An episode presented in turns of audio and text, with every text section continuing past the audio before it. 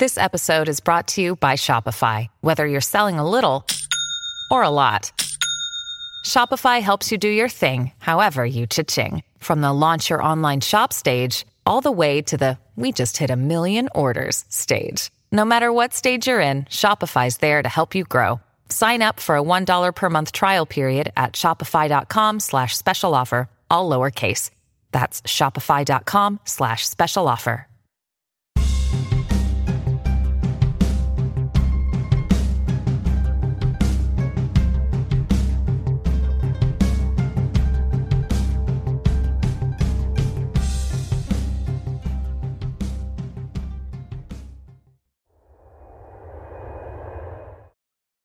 Welcome back, everyone. I'm here again with Bill Crawford. We're going to talk uh, about the geopolitical situation once again in uh, Russia and Ukraine, uh, particularly inside Ukraine. And Bill ha- adds a very unique perspective that I clearly don't have, and that's on the effectiveness or lack thereof of the Russian air campaign at the very beginning now and in the in the future. So, Bill, let's just start with your assessment of of how they did in the first phase of their operation, which is you know I think primarily. I mean, what, what the Russians will say is it was always a feint, was always a distraction. But anybody with any intelligence who has any military experience and looks at where the Russians shifted that combat or, or placed that combat power in the very beginning and where their main effort was. It was clearly uh, Kiev.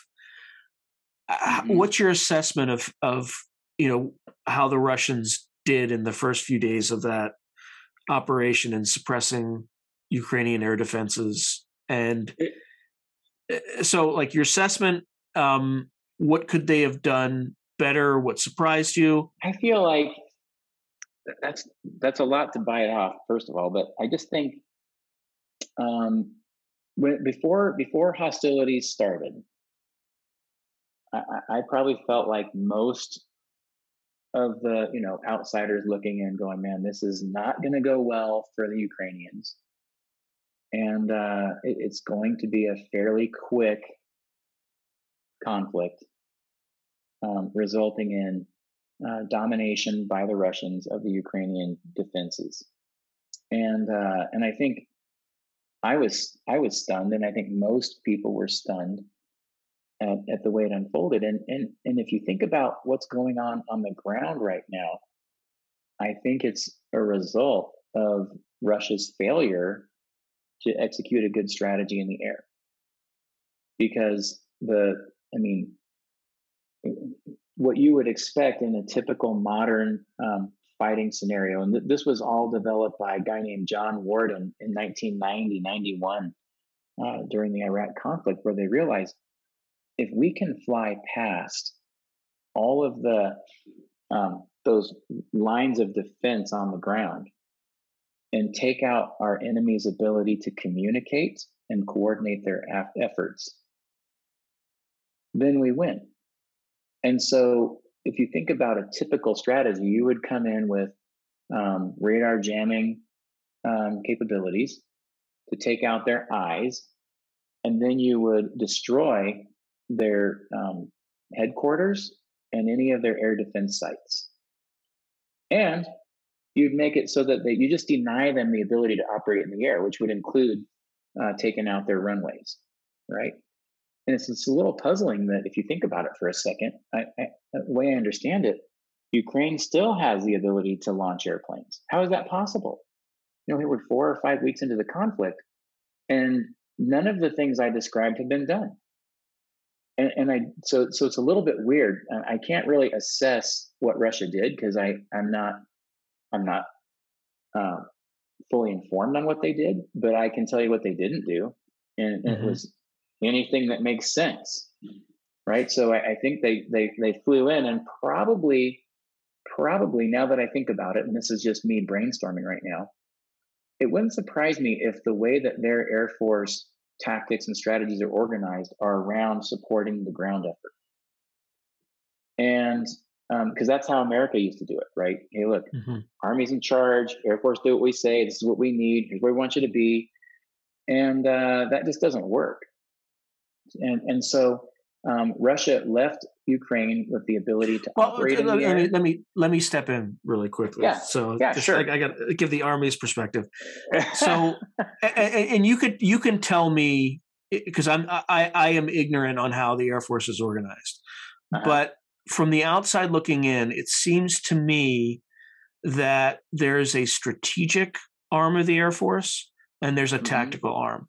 When it comes to the tactical arm, the Army should absolutely be in charge. When it comes to the strategic arm, the Army should absolutely have like no, you know, I didn't mean to have, hurt your feelings. No, no, you didn't hurt my feelings. You didn't hurt my feelings. But I, but there's probably some army guy in like Alabama, like, oh, don't we're gonna listen to that BS. Oh my god! So I gotta yeah, address. Well, I, I, I gotta address that. It's not BS, by the way. Um, no, I would. So I, the way I would say that is that the Air Force used to organize that way. Actually, this is when I mean we're talking 30 years ago. Uh, which way? Which strate- way? Which, there was strategic way? air command and tactical air command. Okay. Okay. Right. But um, in in the in 1991 Gulf War, those lines got completely blurred because you had fighter fighter attack aircraft, you know, attacking strategic targets. You had that's when the stealth fighter made its debut with its precision weapons. F-111s were dropping guided weapons.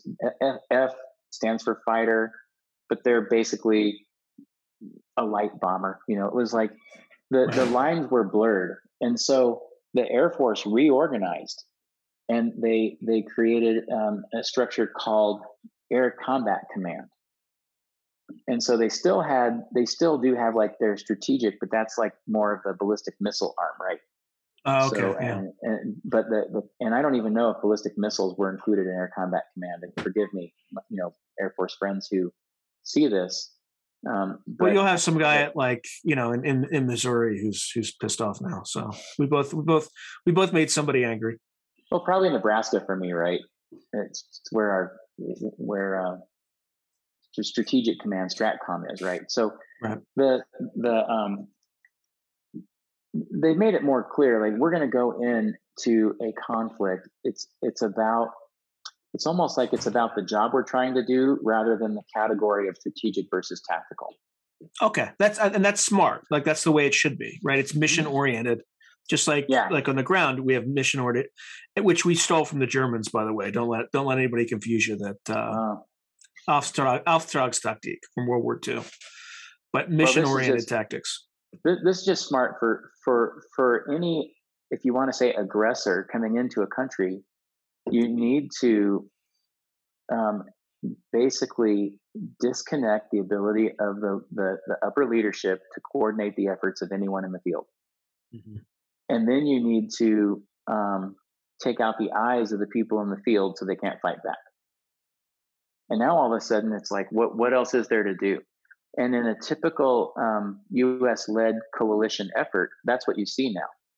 And so the ground forces, and I know you, you mentioned earlier, we have people on the ground, but they're clandestine, right? They're they're they're very few in number, and they're doing very specific things to prepare the battlefield and then you have the your your your mass troops who are going to come in. They almost always come in after the enemy has no longer the ability to communicate with any senior leadership or coordinate their efforts on the ground. And almost always they can't even see you coming, right, until it's too late. And, and that's so, when that's when the Air Force starts to take more of a tactical role. Uh-huh. Yeah. So you're not you're not dividing. It's more of a phased. Mm-hmm. And, and, you granted, it's mission dictated, but it's a phased approach. Strategic. Right. You take up the big stuff, and then mm-hmm. you just work your way down to the effects are lower, you know, smaller and yep. smaller. But to the guy on the ground, seeing that A10 come in and eviscerate right. a column of tanks is hugely impactful. But oh, yeah. okay, so yeah, so it's, it's only the Army and the Air right? Force. Oh, sorry. Go ahead.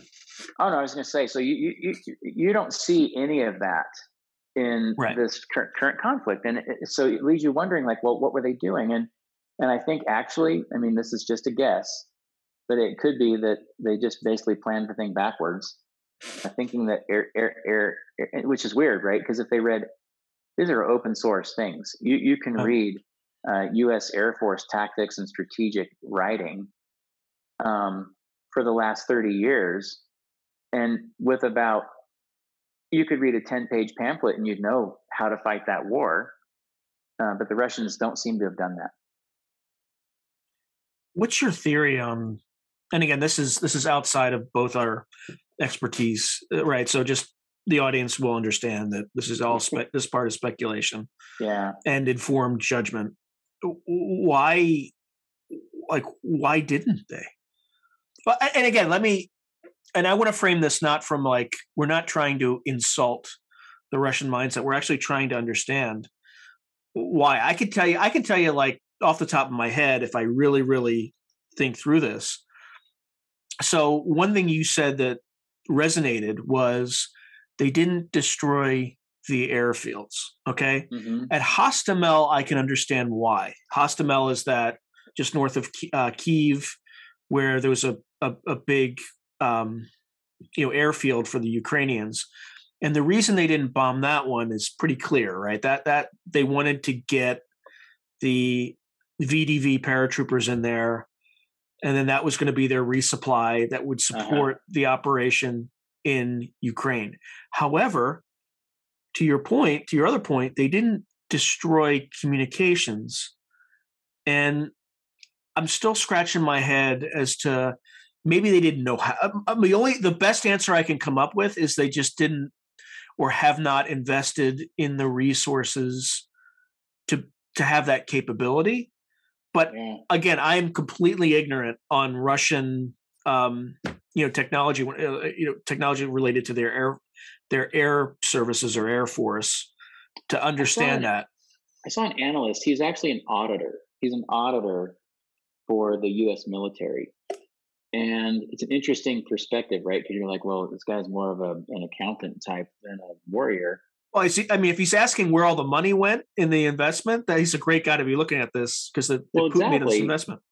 Right, and so well, it's not just that, but it's uh, he noticed that when you find an organization that is corrupt at the top, it's it's corrupt all the way through.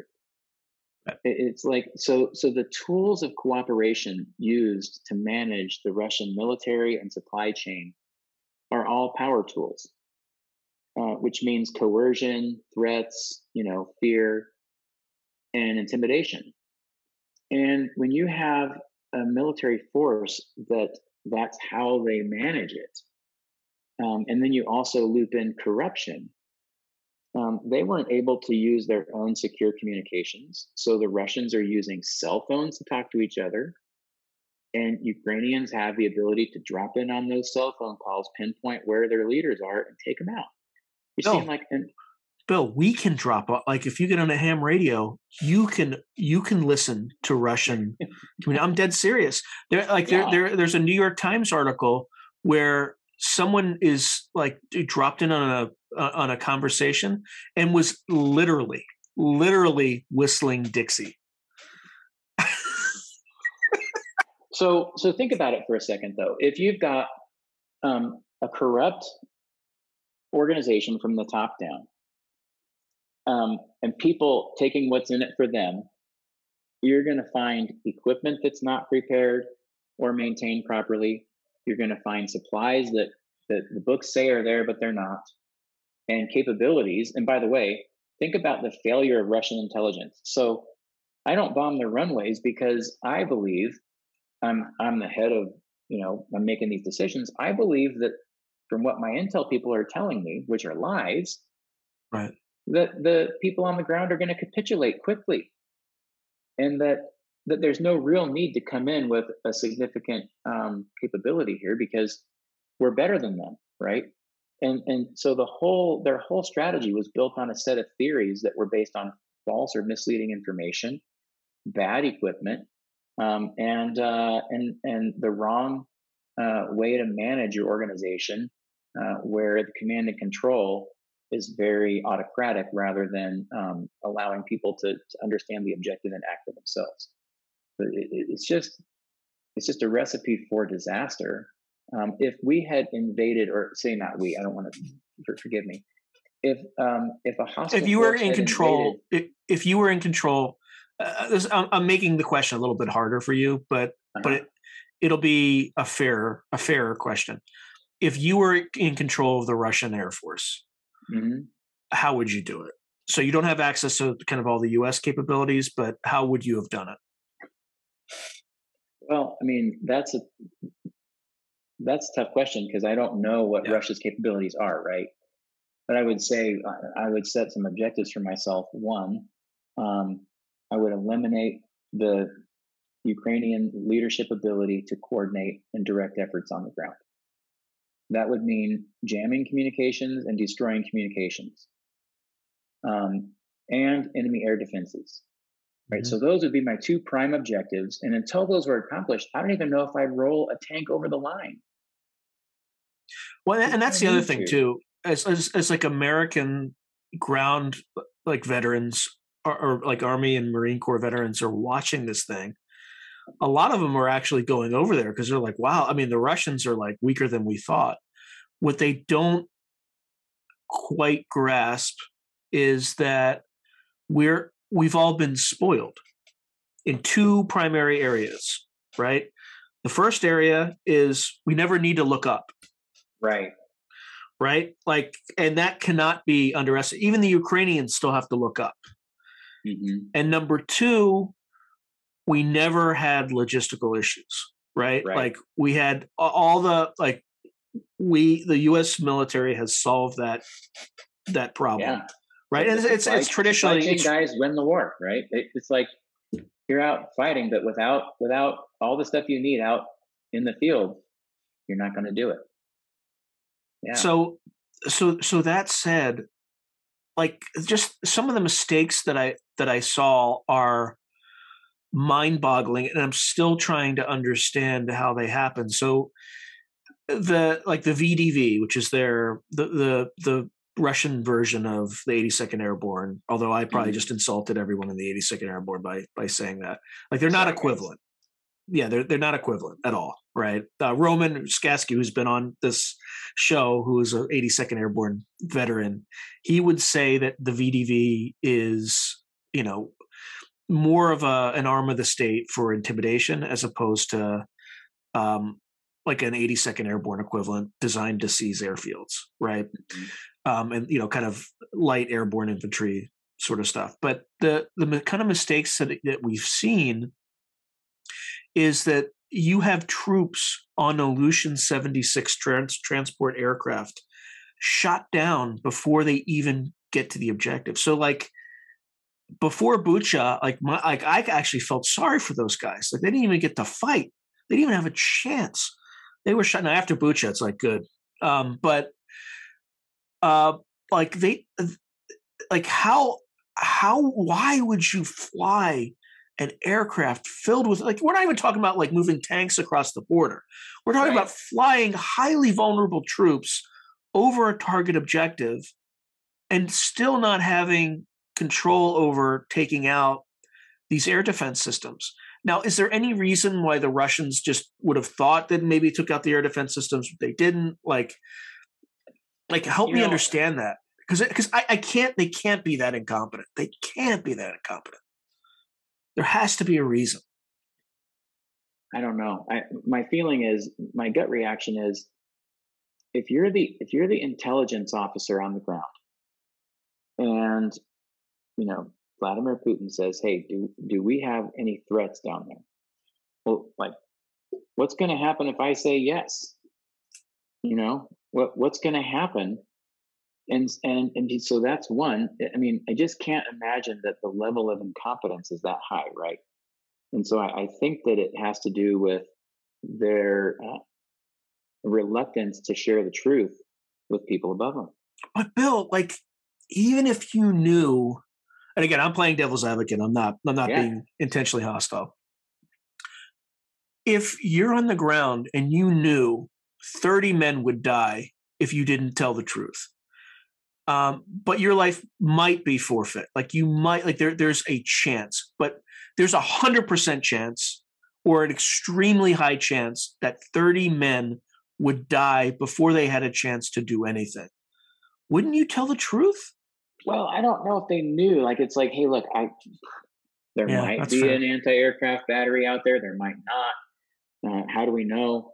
Um, I don't think their intelligence gathering capability is very good. Mhm. I don't. I just don't think that they have, and and I think it ha- all comes back to their uh, the. I think they've been lying about their capabilities for twenty years. And, and, and, and by the way, like it's the most effective propaganda campaign I've ever seen. So, like before this invasion, I would have told you that Russia had the best human intelligence capability in the world, probably better than our own.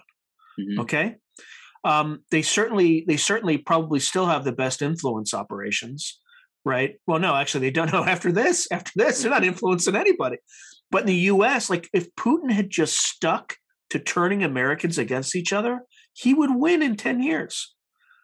But he he but he decided to expose like the rot that's inherent in the Russian system by rolling those rotten tanks across the border. Yep. So, like uh, before this, I mean, Bill, as you know, I used to fight using Russian doctrine and tactics to train Right. the U.S. military.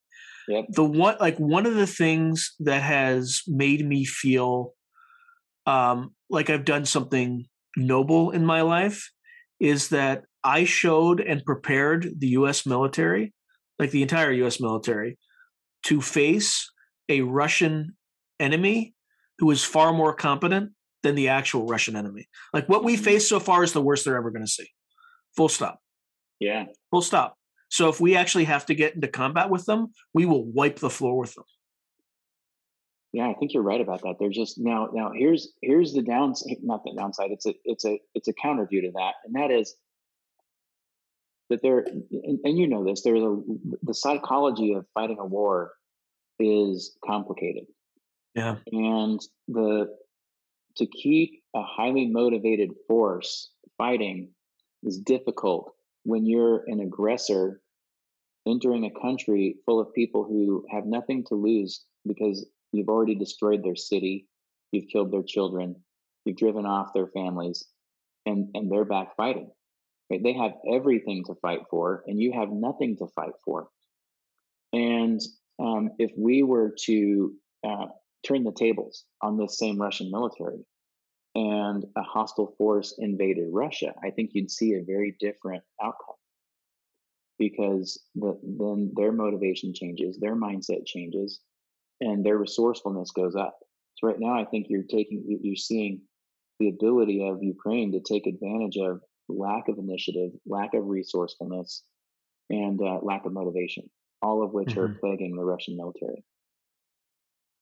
Other than you know the few um, purely evil people, and I think I think you, you see evidence that there are way more of those than you would suspect, and their willingness to do things um, that just seem so unimaginable Mm-hmm. to uh, to individuals, to families, to cities. And you're like, what what kind of what kind of monster is is willing to do those kinds of things?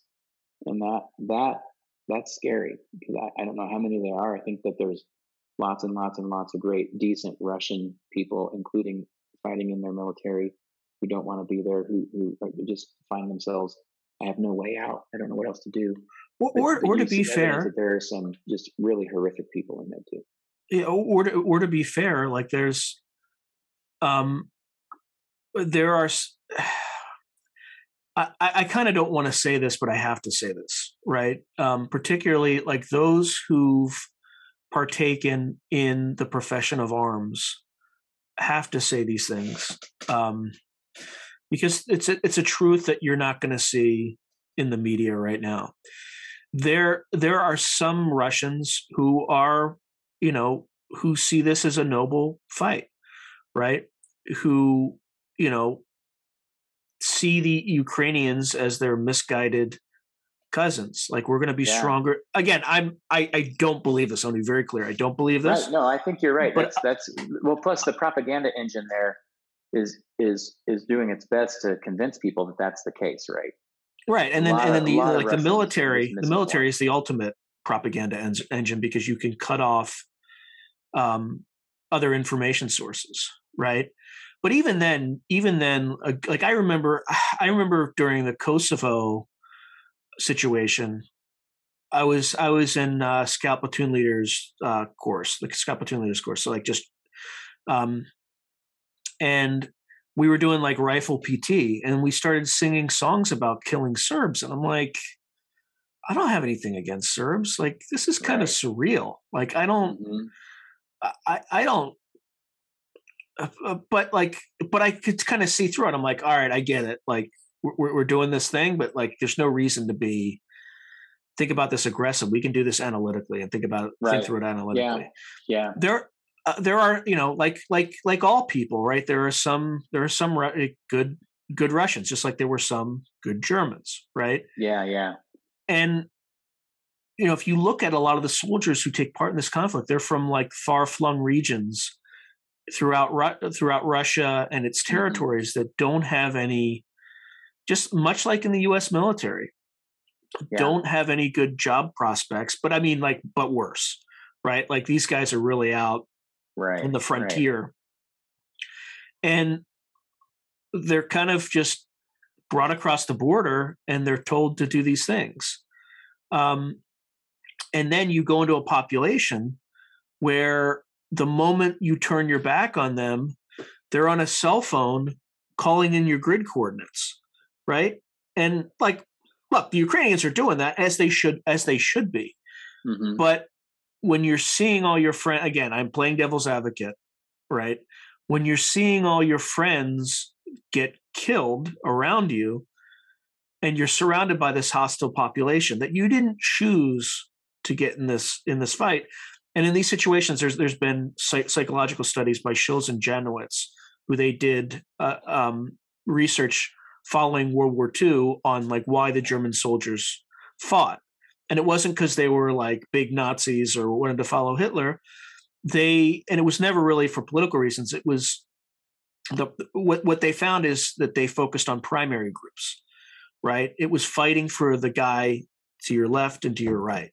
Mm-hmm. And that's why they fought. And that's why these, you know, many of these Russians are fighting. So they're going to do extreme things like put snipers like you know i can see an officer saying just like you know what screw it like we keep getting killed if anybody crosses Yablunska street shoot them and that's that's what you know this russian sniper did now you know a good military would or a prof- more professional military would have signs and things like that because there, there are things that like blackwater used to do right? So in the event again this is apocryphal i don't know if i don't know if it's true so take it with a grain of salt but um, when they would, would drive through route irish they would have water bottles filled with urine that they would just throw at people who came too close which is you know disgusting and gross but it's not bucha scale massacre.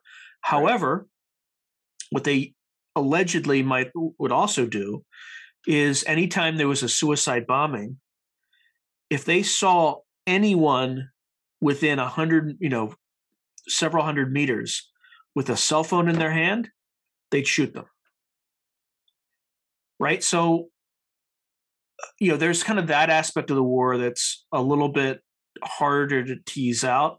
But then there are clear there are clear cases of just absolute utter human depravity and these people like if you could crucify them you should. And, and, the example that you know we were talking about a little bit earlier is this um, soldier who on on video raped a one year old toddler on camera in front of the parents and then murdered the child.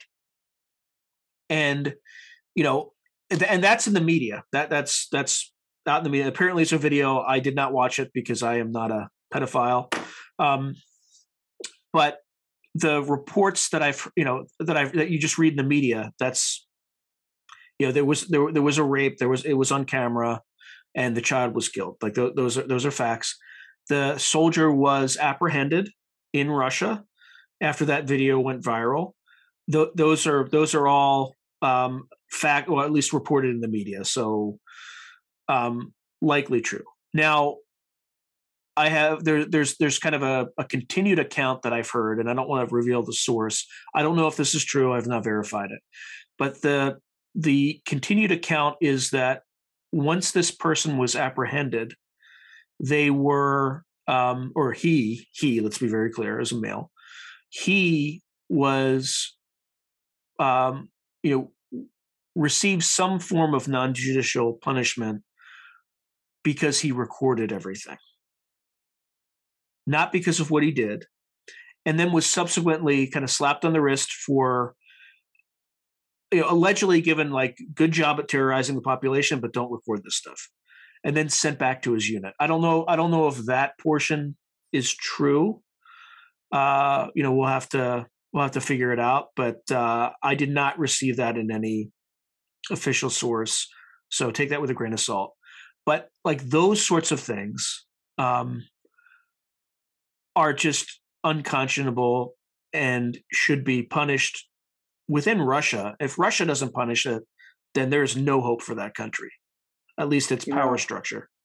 You, what you're saying, uh, this last story you told was just horrific, and and you know, I, I you're the only person I've heard it from, so I, I pray that it's not true. But I'll send you the link. I'll send you the link. It's like in it's in report like like um yeah. like Daily Mail, um, New York Times. I think New York Times. They've definitely reported on this stuff. So when when I was in the mission planning cell, uh, this was for the Iraq conflict.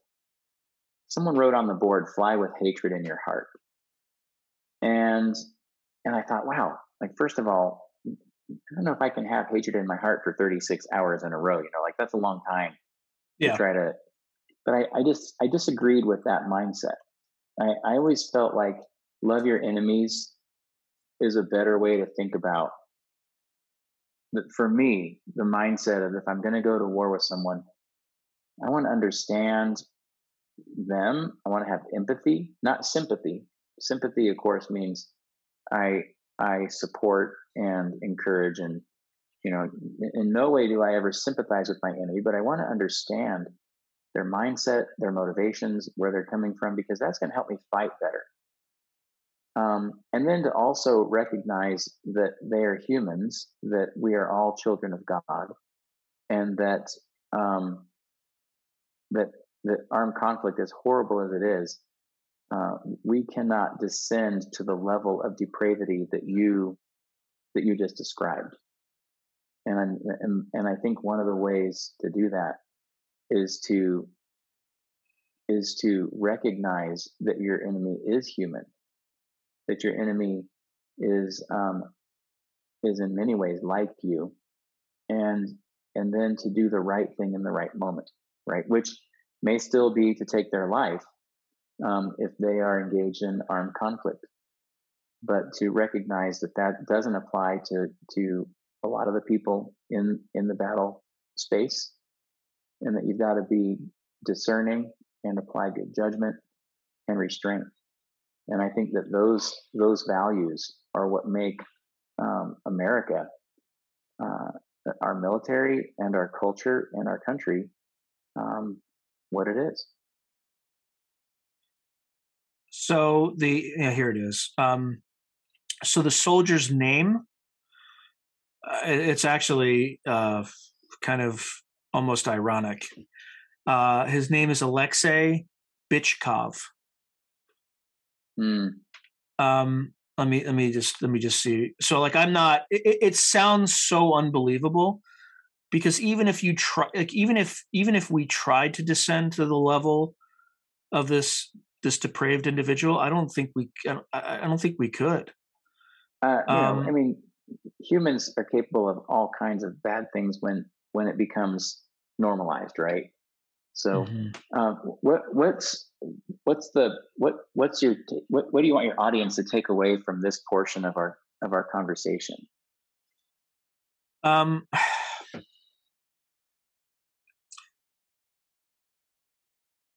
How how the horrors of war can kind of confuse and inflame passions in terms of you know kind of influencing populations right? So like you know for me in particular this makes me want the US to get involved as soon mm. as possible to stop the violence.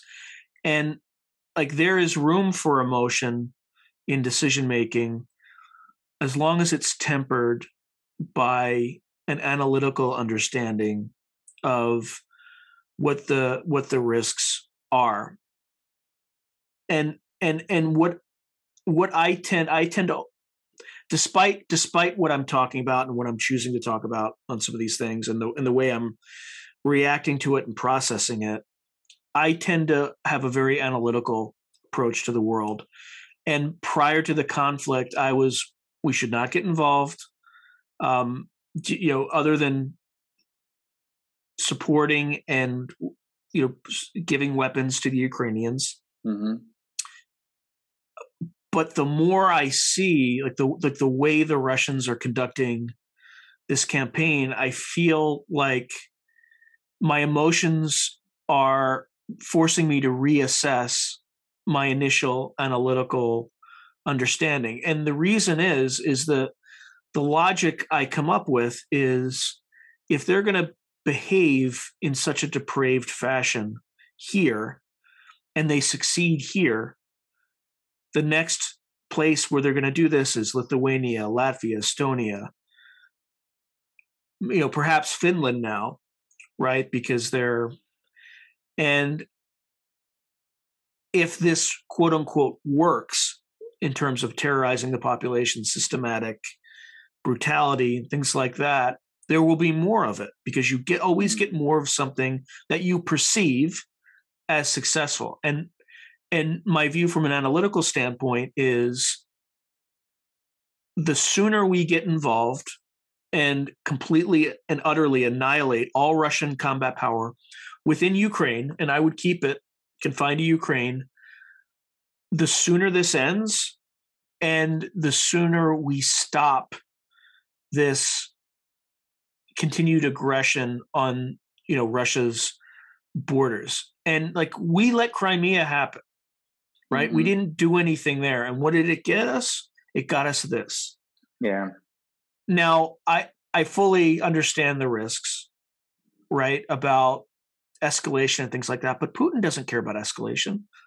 He flew two Sukhoi 24 aircraft over Gotland, which is a uh, you know, owned by the Swedish, with nuclear weapons on board. I think it was on March second, or you know, March first, March second.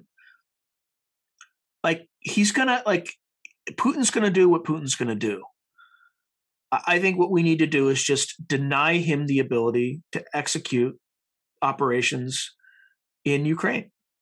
Full stop. I don't think I, I think the Ukrainians have been doing a phenomenal um, have been having phenomenal success in the north, but the terrain in the south puts them at a disadvantage against Russian firepower. And I'm worried that once they get Mariupol um, or Mariupol, which they you know may already be, be close to, ha- to having, mm-hmm. even if Putin loses this thing, if he gets to keep all that land, he wins, right? despite how damaging this was. And that's what he's trying to do. He's he's aiming for that May 9th victory in Europe or whatever they call it, the Great Patriotic War um, anniversary in you know Moscow. He had he has about you know three to four weeks to de- you know to show and declare some form of victory. And you know when you have like uh, the like the like a group of marauders that are doing these sorts of things shooting, like tying people up, shooting them in the back. Like it's just like we have. Uh, it's changed my view of this conflict um, fundamentally, and you know, did did is an is emotion a big part of it? Absolutely, I'm absolutely outraged. Um, and I'll be like, well, I don't, I don't like. There was a tiny glimmer in in the beginning of me wanting to go over there and do mm-hmm. something about it. Now, like, look, I I'm, again, I have the spoiled mentality of logistics and and uh, you know, no, like no, not having to worry about air cover and things like that. That you know, if you make that decision, you have to tell yourself, look, if I go over there, I'm going over there to die. And I wasn't. I'm not ready to die yet. Mm-hmm. So anyway, that's that's that that's that. But to your point, let's let's let's let's move let's let's move on. You're always very subtle, and I know exactly I know exactly what you're trying to communicate. But yeah, it's it's not uh, it's not a very yeah. happy happy topic. Let's talk about another no. happy topic. Well, I've got so I've got I've got to actually run in just a minute or two here. I've got a meeting coming up in town that I got to get I got to get to. So, one last question for you. Yep, that sounds great. Um, flying nuclear weapons over Gotland like that. Mm-hmm. What is? Eh, I'm assuming that you've had training because you're a stealth bomber pilot, and that that that was a potentially a payload on the stealth bomber. It's uh, nuclear capable for sure. Okay. Um, is that something that you could e- even imagine somebody ordering you to do as like a demonstration? Uh, for us, no, no, no one would ever do that. There was an incident after I got out of the Air Force where a um, U.S. bomber flew with nuclear payload from one base to another inside the states by accident. Like they just didn't know the bombs were on there, right? And it was like, or or else the pilots knew but thought it was authorized. a little bit of a situation where these nuclear weapons were not fully under control or accounted for, and uh, and it was really bad. Like it was big publicity um, all over the news, and uh, I know some people lost their like some higher level like base level um, leadership lost their jobs over it. Uh, so so now I also understand, and this could be wrong, but this is this is my understanding when when the U.S. developed that its um, command and control procedures and uh, resources for our nuclear arsenal, we decided to also share that with the Russians.